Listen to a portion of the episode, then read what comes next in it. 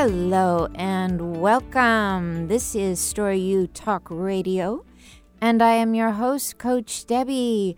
I am here every Thursday at 4 o'clock, and that is Pacific time, or 7 o'clock if you are in the Eastern time zone, or midnight if you're in Paris. And here at Story Talk Radio, we like to find out what kind of stories are you living by? How are you serving yourself with those stories?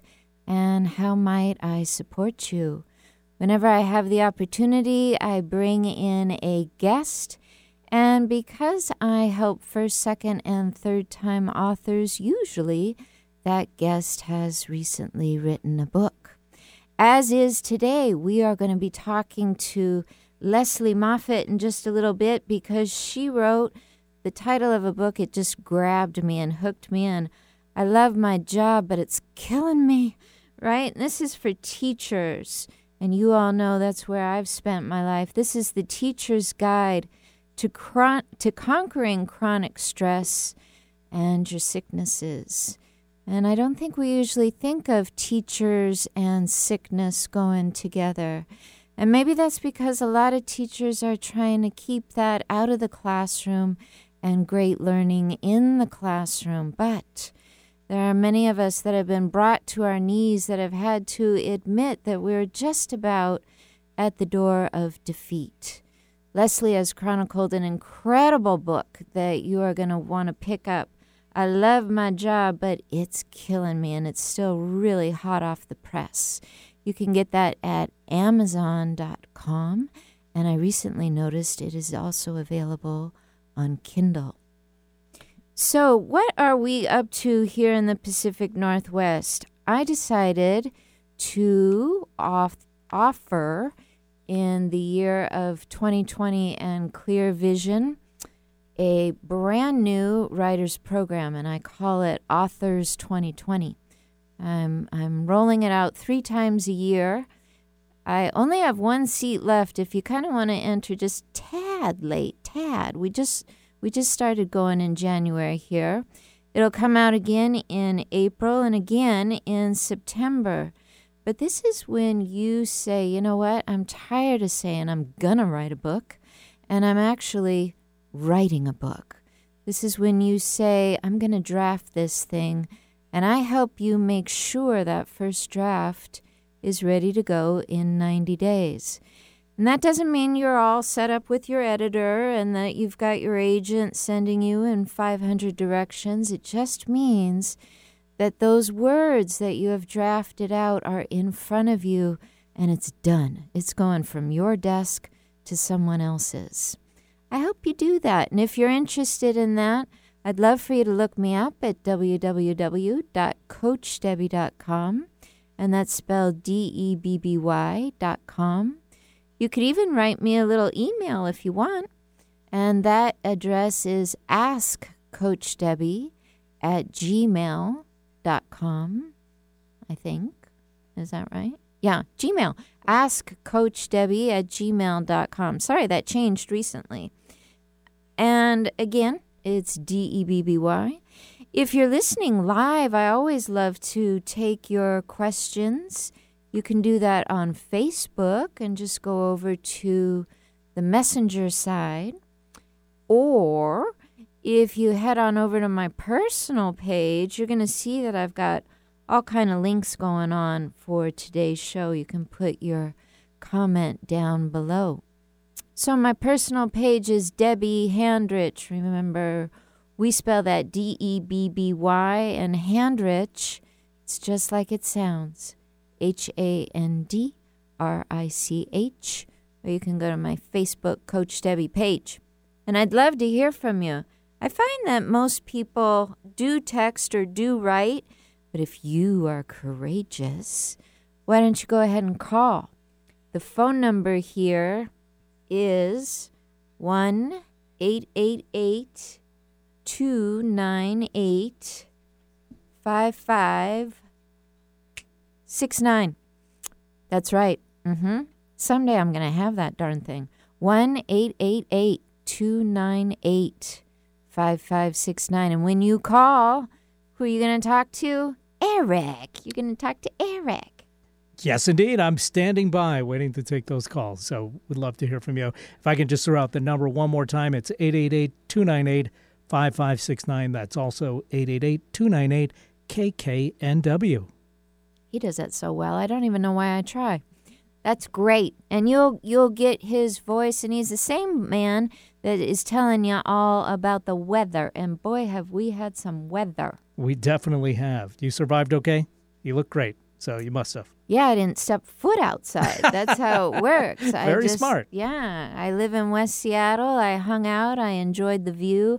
I have one of those gas fireplaces, you know, you just flick the switch. Sounds nice. Yeah. I don't think I'm telling tales out of school here when I say that it's your birthday as well. Is that right? Oh, it is. Happy birthday. Thank you. Thank you very much. I love working on my birthday when I get to come here. Yeah, this is good stuff. And teaching in the classroom, that was always fun on my birthday because people would bring me cake and try and improve their grades, you know. And, oh, Did that work?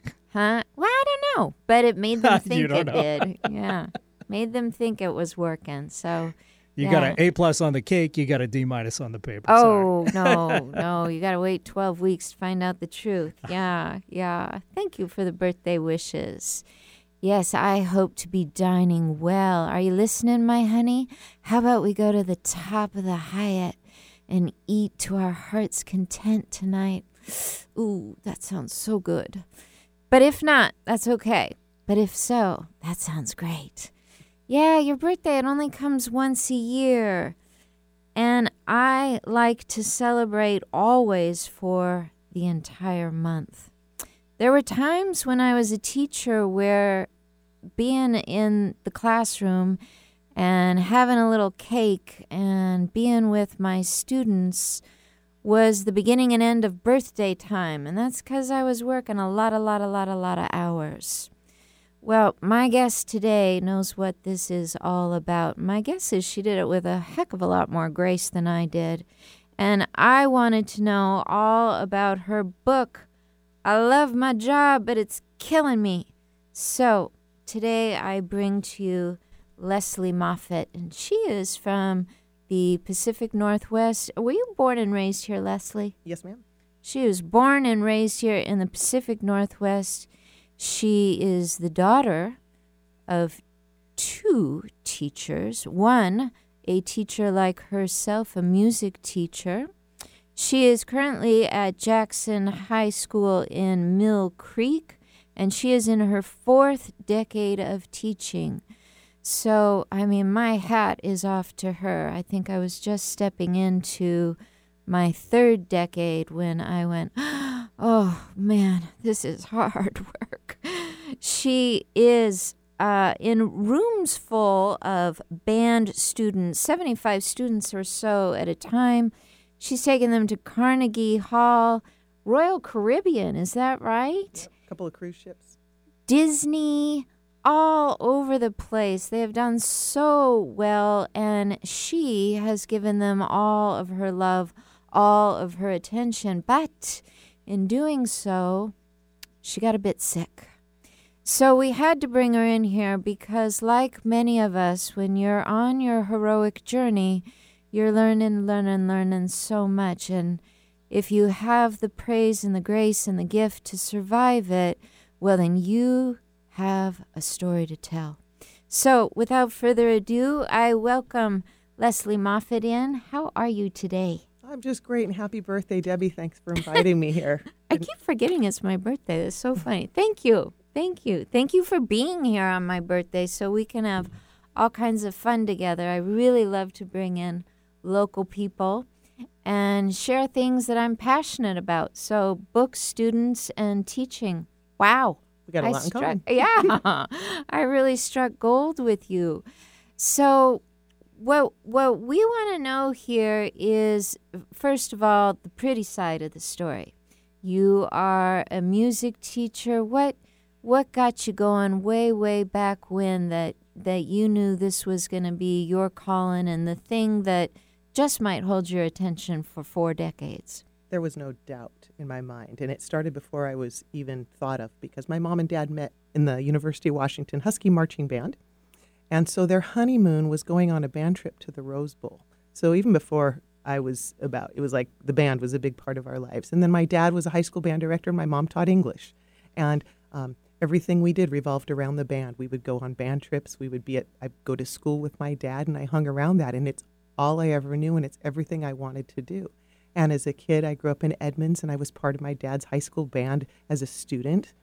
So I got to experience being a child who was growing up around this, and then to be one of his students in the band and experience it that way, and then going off to college to learn to do this, because I wanted to provide that same kind of experience for students, because it was so magical and magnificent being a part of something bigger than yourself. And the band, you work together. There's so many great things about it, and you're playing music. I mean, why wouldn't I have done that? It was never not an option. Yeah, and I love that. I love it when people know this is where I'm going. Mm-hmm. This is the path I'm on, and we see a clear shot at that. When you look back, do you think of teachers that, I mean, I know you had two incredible role models in your home, but were there teachers that emulated what you could see yourself being? It wasn't always how they taught so much. It was how they treated us. And it was that personal connection that mattered to me before the content. Mm-hmm. I didn't like one of my teachers, so I taught him a lesson by not doing very well in his class. I'm sure that, but it was like I couldn't connect with the teacher, and it made it hard for me to connect with history because of that. And I look back and I go, that was really dumb on my part, but that's such an important piece. And I was lucky to have teachers that really were nurturing and caring, and so they cared about how I did, so then I cared about learning more. And so there were a lot of them that really, I learned from them by watching how they, or noticing how they made me feel, and realizing I want to make students feel that way. And so those are the kinds of people that were really inspiring to me. And I know you did. I know you did make them feel that way. The thing that I'm always hearing from people is that they had an experience or two or three with a teacher, and they decided from that point on that teachers were scary. And I have always said teachers treated me like gold. I mean, I was so lucky. I always had great experiences with teachers. And every now and then there was one that was a little, just in general, tough on the whole group, mm-hmm. not me. But because of that, not only did my mom fortify the idea when I was about 4 years old, you'll make a great teacher, because I was a good big sister, mm-hmm. but the teachers helped me see, I want to be like them. I want to do this. And so I think there are many of us that know early on. I've talked to so many teachers that knew, I'm going to do that. I'm going to be that. So how surprising it is when you're doing what you're loving and these funny symptoms start to show up in your life. And it doesn't really correlate. Like, how is it that I could be doing what I love and exhausted? What were some of those early symptoms that were just starting to show up and slow you down, point to you that this wasn't working out as well? Lots of physical things at first, and that would start with small irritating things like physical pain or a cold. But I was too busy to take care of that, or to do the things I needed to do to keep it in check. And those things would snowball out of control, turning into pneumonia, ending up in the hospital, or aches and pains that would be like get worse and worse injuries, and I'd end up with surgeries and the like. And I had such a hard time trying to take care of myself, because you said it, when you want to be a teacher and you want to do all those things, that becomes your drive. Yeah. And you get so focused on that everything else gets in the peripheral visions and doesn't seem as important or as urgent as that next concert, or the upcoming festival that you're doing, or the trip that you're planning, or the fundraiser, and just so much coming at you at light speed. There's no opportunities to really take that up, to let our bodies slow down and heal. I noticed after decades of this. It takes me a while to learn lessons sometimes. But my husband and I started noticing patterns. When were the major surgeries and illnesses? During the school year. Mm. Come late July and August, I'd start to settle into I wouldn't be so worn out and exhausted. And I would just start to get healthier, and then school would start again, and that would start up that cycle of not enough sleep. I mean, jazz bands, as a high school band director, I had to be at school at 6 every morning because I had 4 jazz bands that started at 6:30. So I'm there at 6 in the morning, but I would have been at school 2-3 nights a week for basketball games or football games or concerts or meetings or rehearsals till 9:30 or 10. So there was, those 12, 14-hour days easily. And then I raised 3 children of my own, including, being pregnant and nursing and doing all those things. My own 3 children, 300 of other people's children, and all the instruments, and I loved it. Oh, I get it. And I was willing. Nobody put this on me except myself. It's my own darn fault I got where I was. Well, it's your own darn dedication that we end up on a path that screams out, hey, maybe there could be a better way. I mean, we don't get there out of pure selfishness. We're wanting to serve. And I mean, listen to Debbie defend all teachers here. So we are coming up on our first break, but I bet you're rolling down the freeway right now going, she's telling my story. And if that's so, I want you to think about calling in or pulling that car over and sending us a little text. We're going to be right back after this first break. Hi,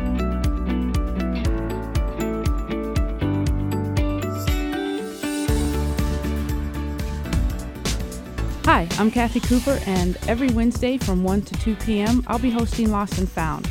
We'll be discussing all types of losses, but it's not going to be the doom and gloom hour. It'll be an hour of education, support, validation, and yes, we will have a little bit of humor.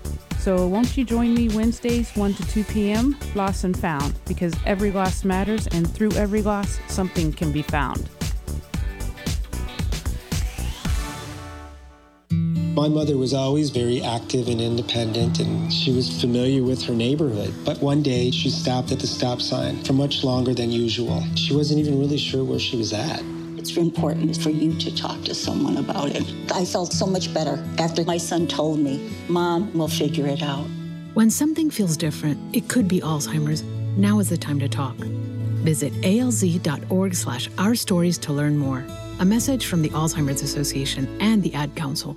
Are you ready for something real, raw, upfront, and honest? Then tune in each Wednesday at 2 p.m. right here for Love from the Hip. I am spiritual hypnotherapist, master esthetician, and the host, Sakura Sutter. This show is unlike anything you have ever heard and was created to help others to help themselves. Hear me follow up with guests I have hypnotized and see how it has improved their lives. I will also spotlight amazing people from around the world, their skin tips, live readings, and answers to life's burning questions. Join us each Wednesday at 2 p.m. Going our own way every day. Alternative Talk 1150.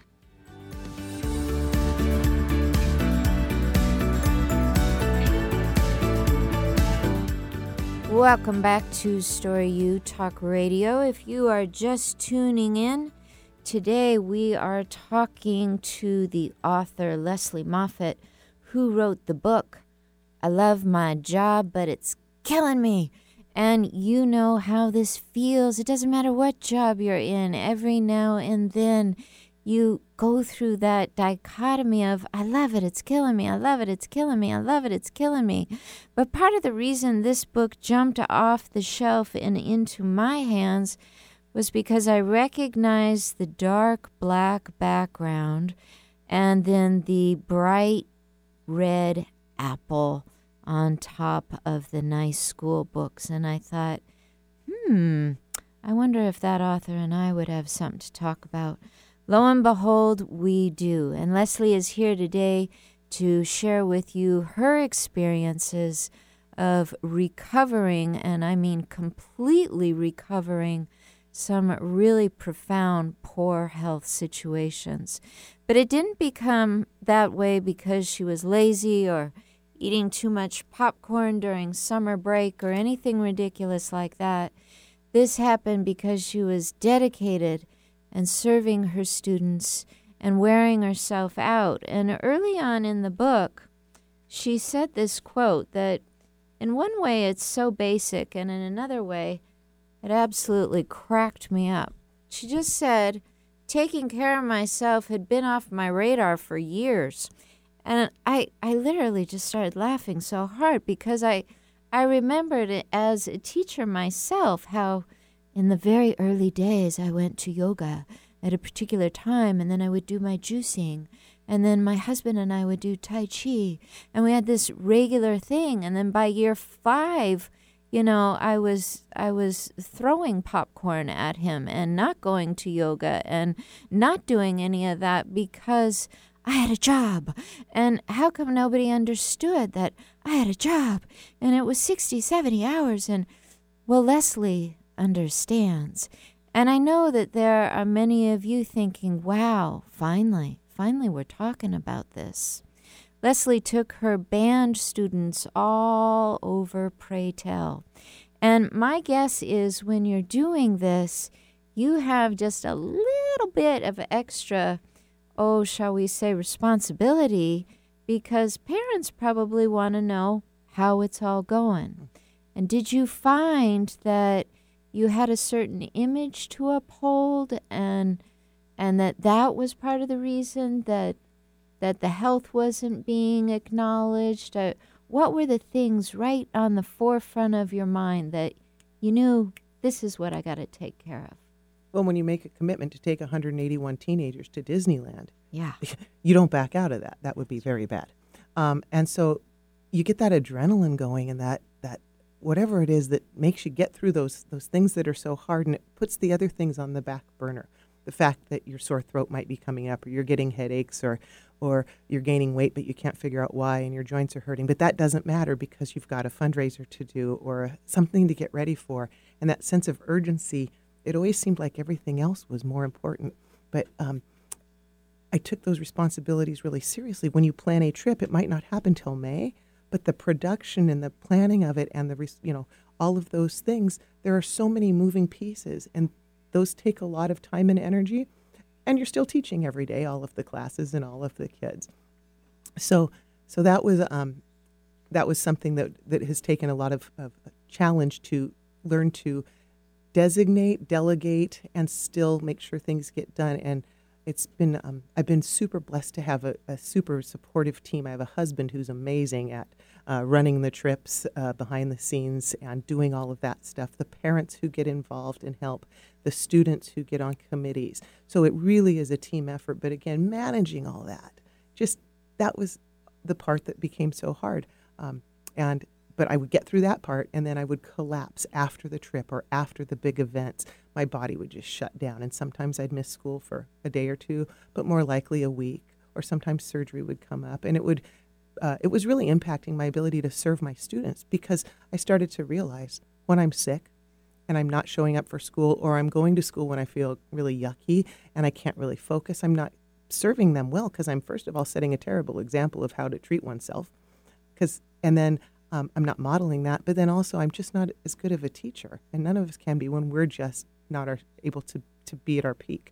So I learned the hard way, or after many years, that I can better serve my students and my community when I take care of myself and can do it from a place where I'm fully present with them, and I'm not scatterbrained, and I'm not hurting, and I'm not overexhausted. So I take my responsibility really seriously, but now I've learned that part of my responsibility is taking care of me, so I can take care of all those kids in my care. Well said. Very good. And we have to be that responsible person. They're always looking at us. They're always making their assessments of what their future will be like when they watch us. And we're not really thinking about that. We're thinking about their future. They're thinking about their future, but they're thinking about their future through the eyes of watching ours, you know. And all this complication and confusion comes up because there's one thing we got to do, and that's teach. Hey, I want to say hello. Abby, thank you. Thank you for reaching out, my happy teacher friend here. Yes, it is my birthday. Yes, I am getting very old. But thank you for listening here. And we also have Colleen, who says, I'd like to ask a question of this topic around responsibility. I have only been teaching for a few years now, but I'm already starting to see the writing on the wall. Uh-oh. Hey, we don't. It's graffiti. Yeah, right. Well said. It's just graffiti. Already starting to see the writing on the wall.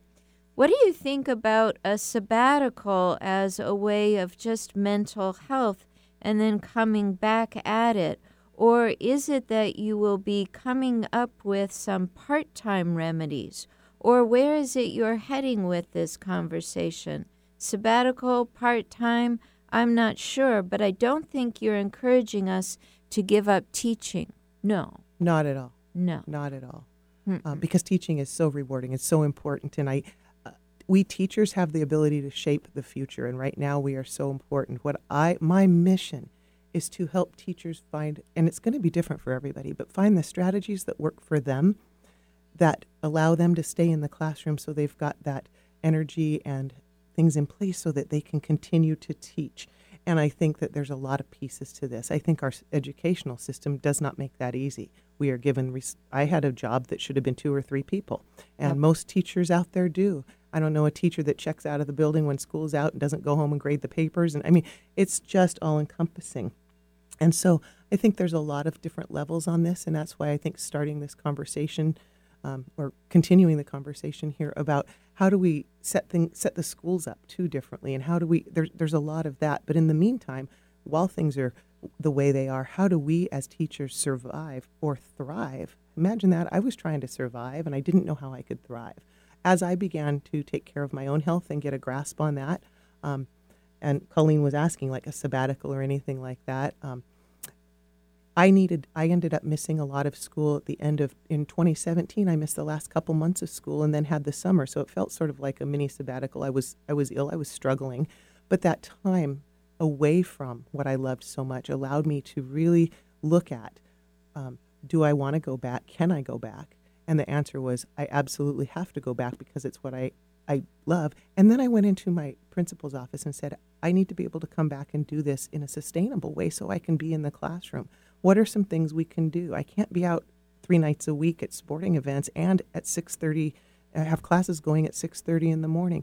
So, so working out, some strategies. I've been blessed to have this administration in our Everett Public Schools that have been really supportive, and we've found some ways to have our drumline go do some of the events instead of the entire band because our students are getting stressed and stuff too. For sure. They're getting overbooked and wonder why. They're watching the adults in their lives do this, and then they're doing it, and we're wondering why the kids come to us stressed and full of anxiety and all of that. Maybe the adults in their lives are stressed out, and so it's what they're seeing, and like you said, they watch us.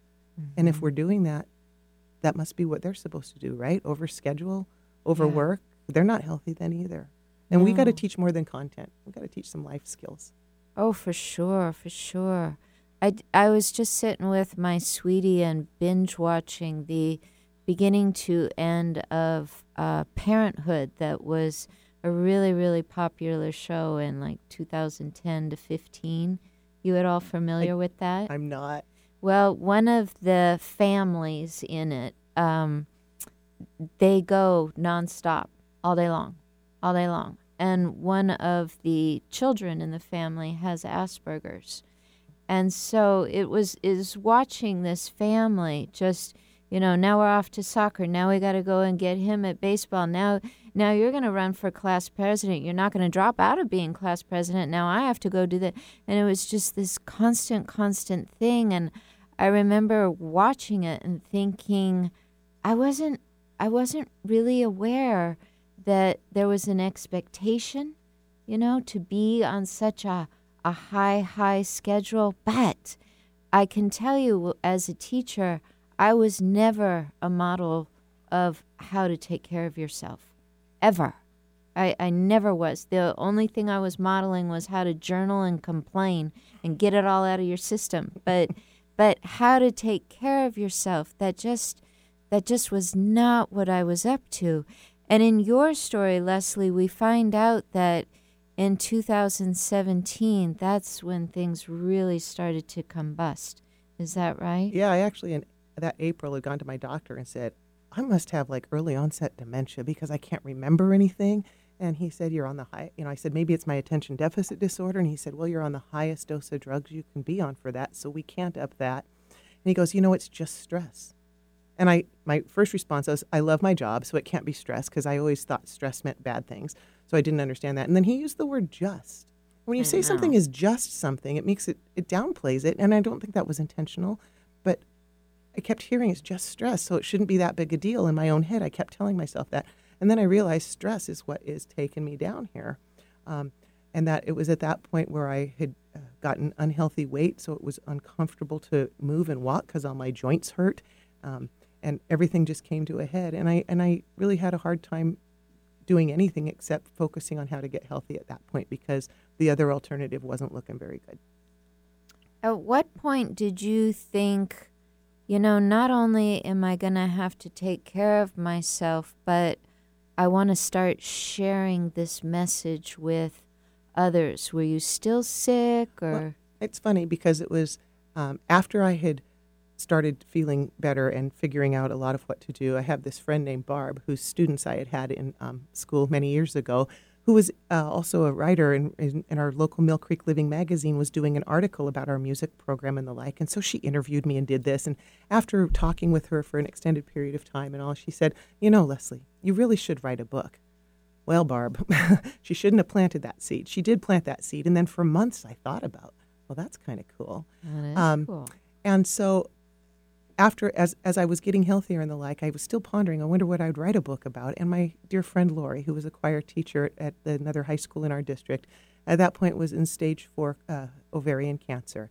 And unfortunately for her, her health was taking the opposite way. And we, for 20 years, had been friends, raising our children, struggling with our health all the time. And we would sit in her couch, or in her family room, or at her chemo appointments, and we would talk about our jobs, which we dearly loved. And the phrase that we'd repeat over and over was, I love my job, but it's killing me because the stress. And we started to acknowledge that it took us a long time, but we figured out that was a contributing factor to our inability to stay well or get well. And so, that's when it was really, she then said, you got to share with people what you've done. So Barb planted the seed. Lori really said, you got to write about what you've done. And then I did. Yeah, and I'm glad you did. And so we should just say hello to Barb, and we send our best out to Lori, wherever she may be, probably just hanging out somewhere nearby. Awfully proud. Awfully proud. And one of the things about being so dedicated and committed and serving, Leslie, is that you're going to have students that are going to come back and want your advice later on. So one student that I know about, a young man named Justin, well, probably to you doesn't seem like a young man because you knew him as a boy, but now as a young man in his early 40s is thinking that he needs a mentor. And where does he go? He goes back to his band teacher.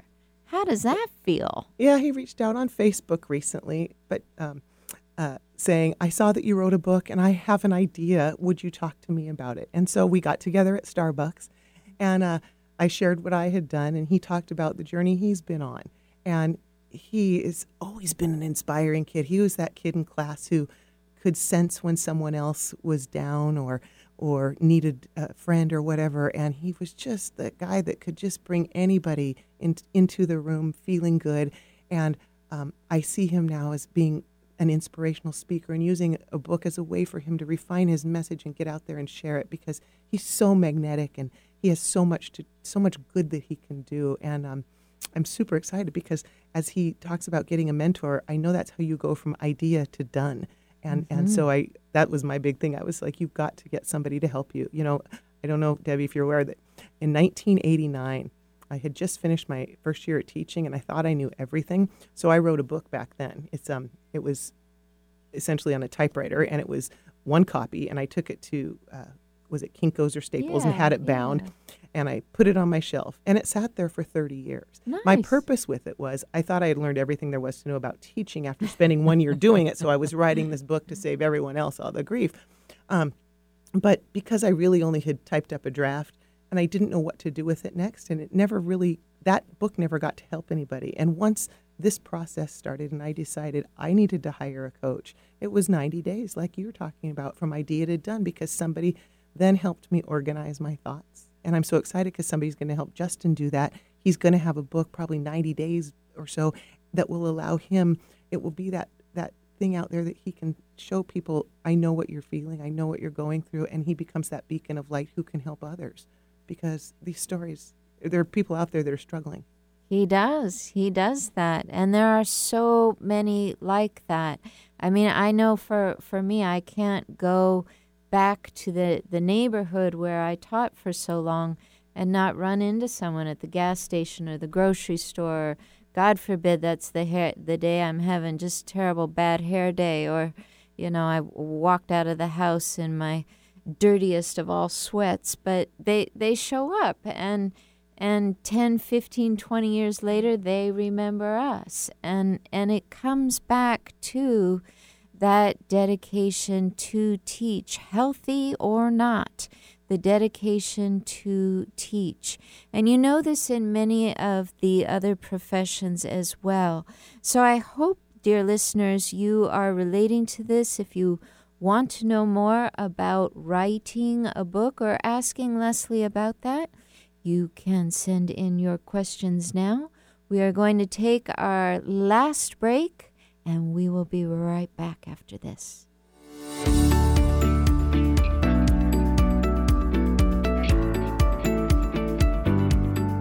Hi, this is Marilyn Milano. If you love animals, then please check out my new show, Love Has Many Faces, Tuesdays from 9 to 9:30 a.m. right here on Alternative Talk 1150. I'll be talking with rescue groups, animal advocates, and other organizations that help animals, sharing their stories and giving our listeners some tangible ways in which they can help make a difference. That's Love Has Many Faces, Tuesdays at 9 a.m. right here on Alternative Talk 1150, raising awareness, touching hearts, and saving animals' lives. Welcome back to The Dog Show. Up next, we have Satchmo. Satchmo is a member of the Shelter Pet Group. That's right, a group known especially for their couch-snuggling, ball-chasing, face-licking, tail-wagging, backyard-hanging, and, of course, companionship. And what breed would you say Satchmo is? I'd have to go with maybe a lavish terrier hound chihuahua-looking kind of mix. Tremendous dog. I'd also like to point out Satchmo's coloring, a white, grey, brown, black brindle, simply marvelous. You know, it's such a treat to watch a dog like this. Now, let's see him in action. Look how he makes eye contact with his person. That's actually known as the treat stare. How intuitive. And now he appears to be excitedly turning in circles. Ah, the happy dance, so common with this group. And finally, the loving face lick. It's great how he just gets in there and, well, licks. Fantastic. But really, the best way to know an amazing shelter pet like Satchmo is to meet one. Visit theshelterpetproject.org today. Adopt. Brought to you by Maddie's Fund, the Humane Society of the United States, and the Ad Council. Tell your friends about Alternative Talk 1150.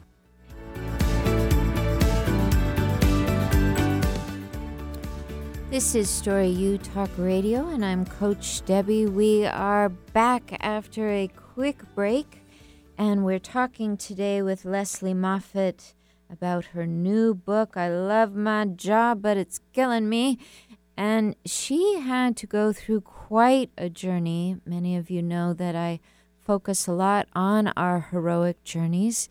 She went through quite a journey of sickness and surgeries and recoveries before she went from the philosophy of really surviving to really thriving. You should see what a gorgeous woman she is in real life. And I hear there was a time in which she carried a lot more weight and she was in and out of the hospital and taking lots of pills. And this story might be one that you are in and you are not sure how you're going to get out because you love your job too.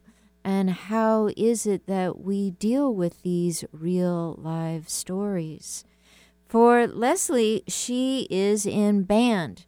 And is it true, Leslie, that band was more of a male's occupation than than a woman's when you entered it, or was it even? Well, as a matter of fact, in the early 1960s, my mom was at the UW and wanted to be a band director and was told that that wasn't an appropriate career for a female. Oh, not appropriate, eh? Not appropriate. Mm. So she lived vicariously through my father's job. She married a band director then.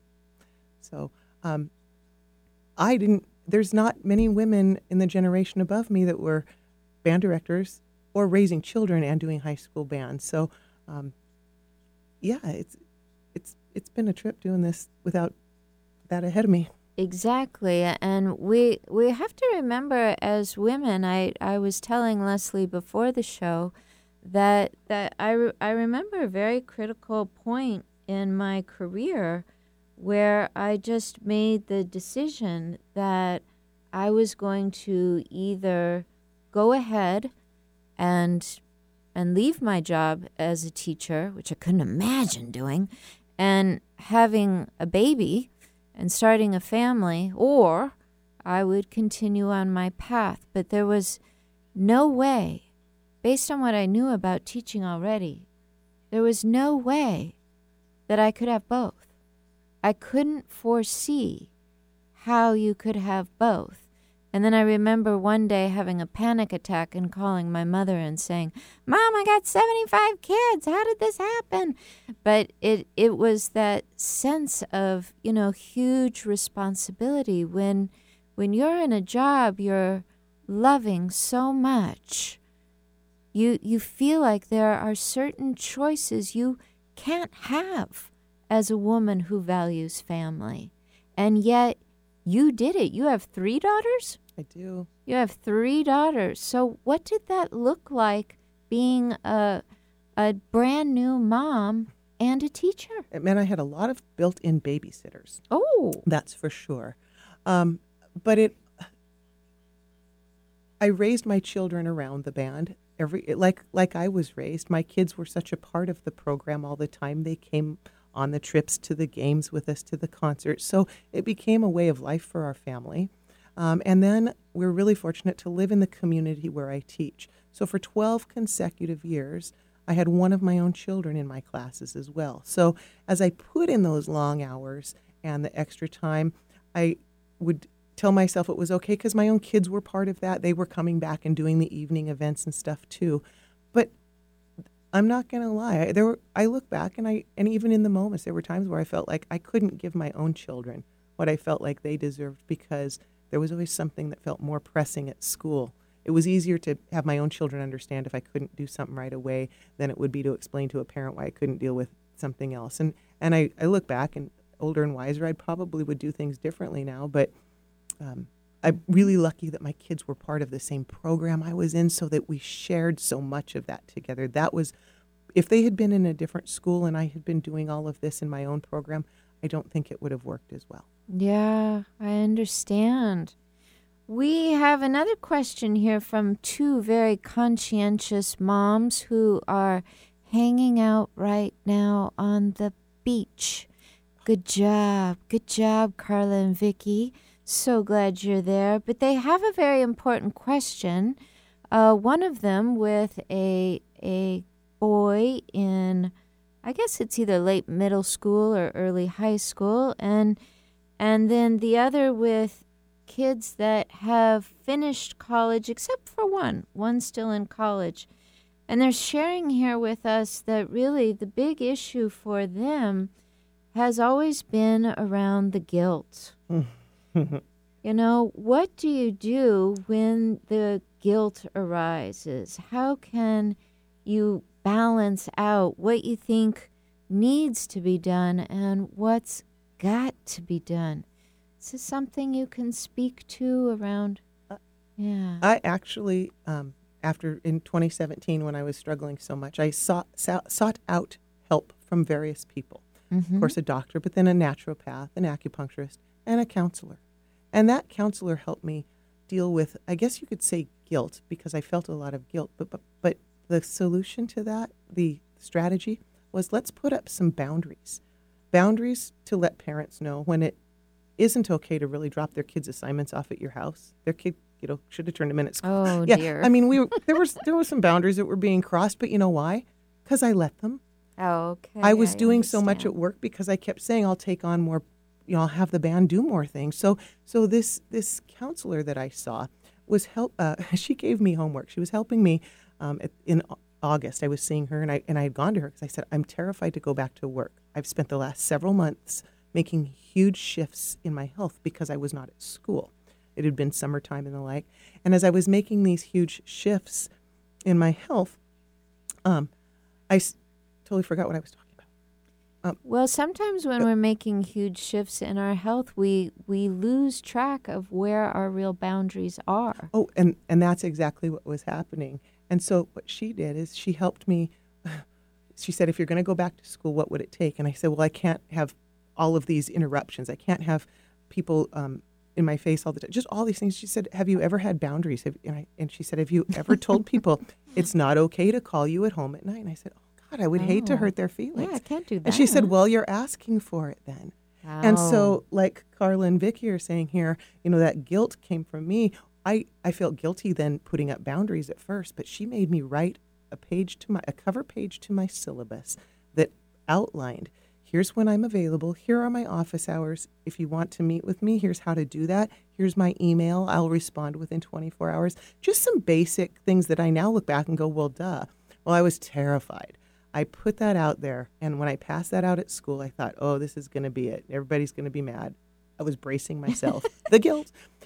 And, you know, parents did contact me. Sure. I'm not going to lie. And they said things like, it took you long enough. Or it's good that you did this. And all of it was positive, pretty much. People saying, good for you. And then they started to recognize that I've had people say, you're different in the classroom now and you're different outside of it, because it's like when I'm there and when I'm with the kids now, I'm all in. Yeah. But then when I'm not, I don't have to feel guilty or anything because I give them my all.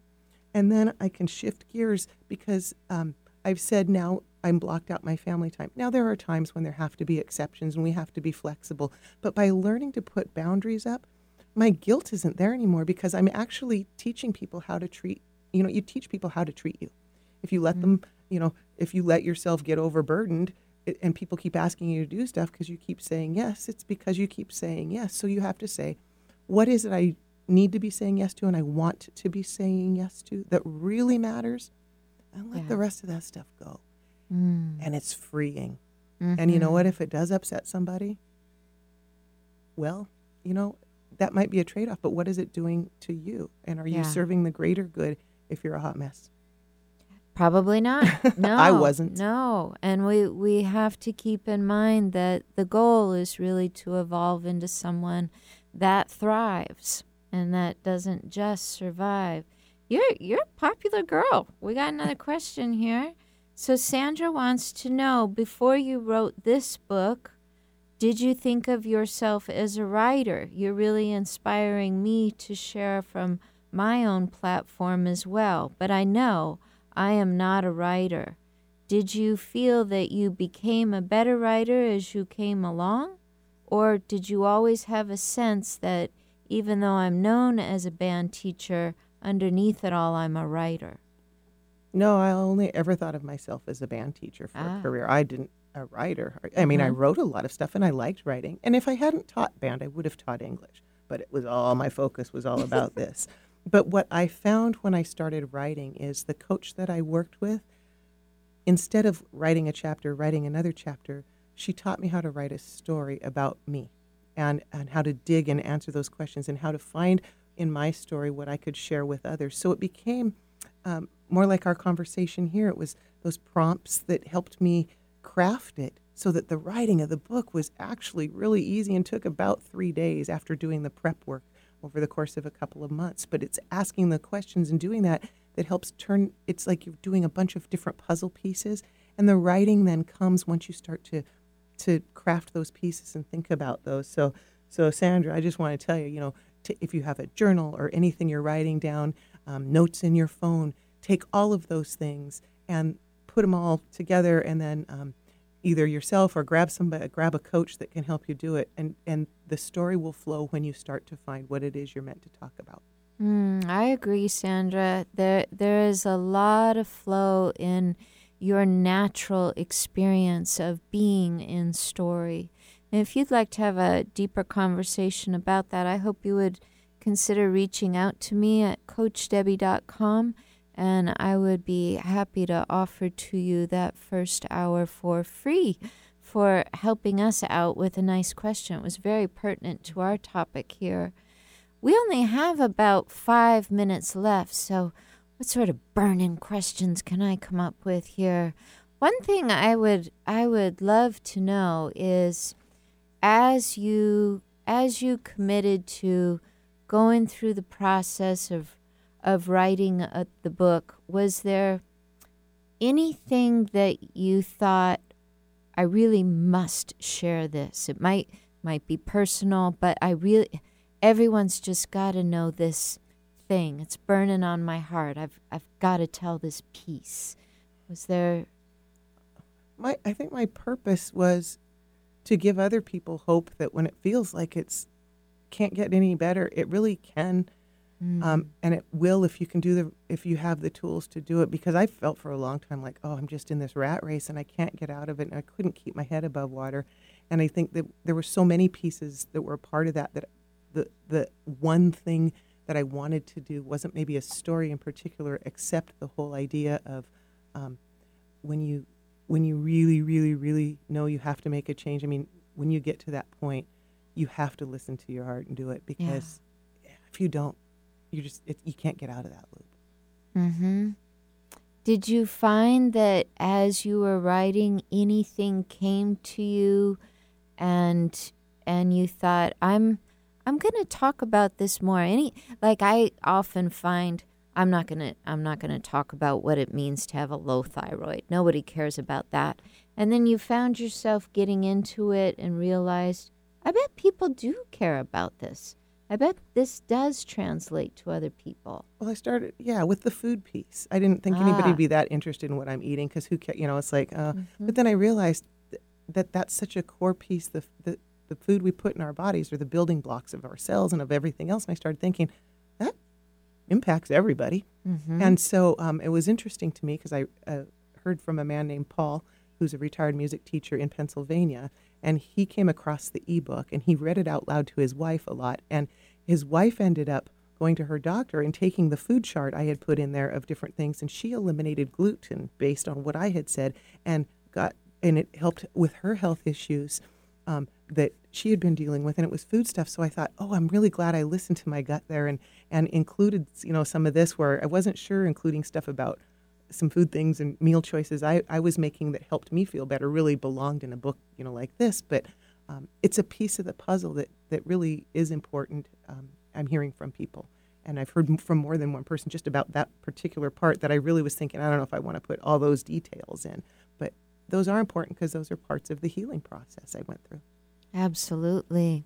Are you going to take this book to any of the bookstores in Seattle and read out loud to an audience? I would love that. I'll take invitations for that. It actually hits bookstores April 7th, and I'm not, so soon we'll be finding out which stores it'll be in and airports and the like. So I'm really excited for that. I love doing the in-person. I've been doing some readings at book clubs, different book clubs, at the yoga place where I go. So my purpose is to get out there, and I love sharing the book and sharing what I've learned with groups of teachers. Not just music teachers. I work with music teachers in my band director boot camp, but taking this to professional development and talking to teachers about some strategies they can use to reduce some of the stress. Even if, you know, we can't always control the external stress, but we can.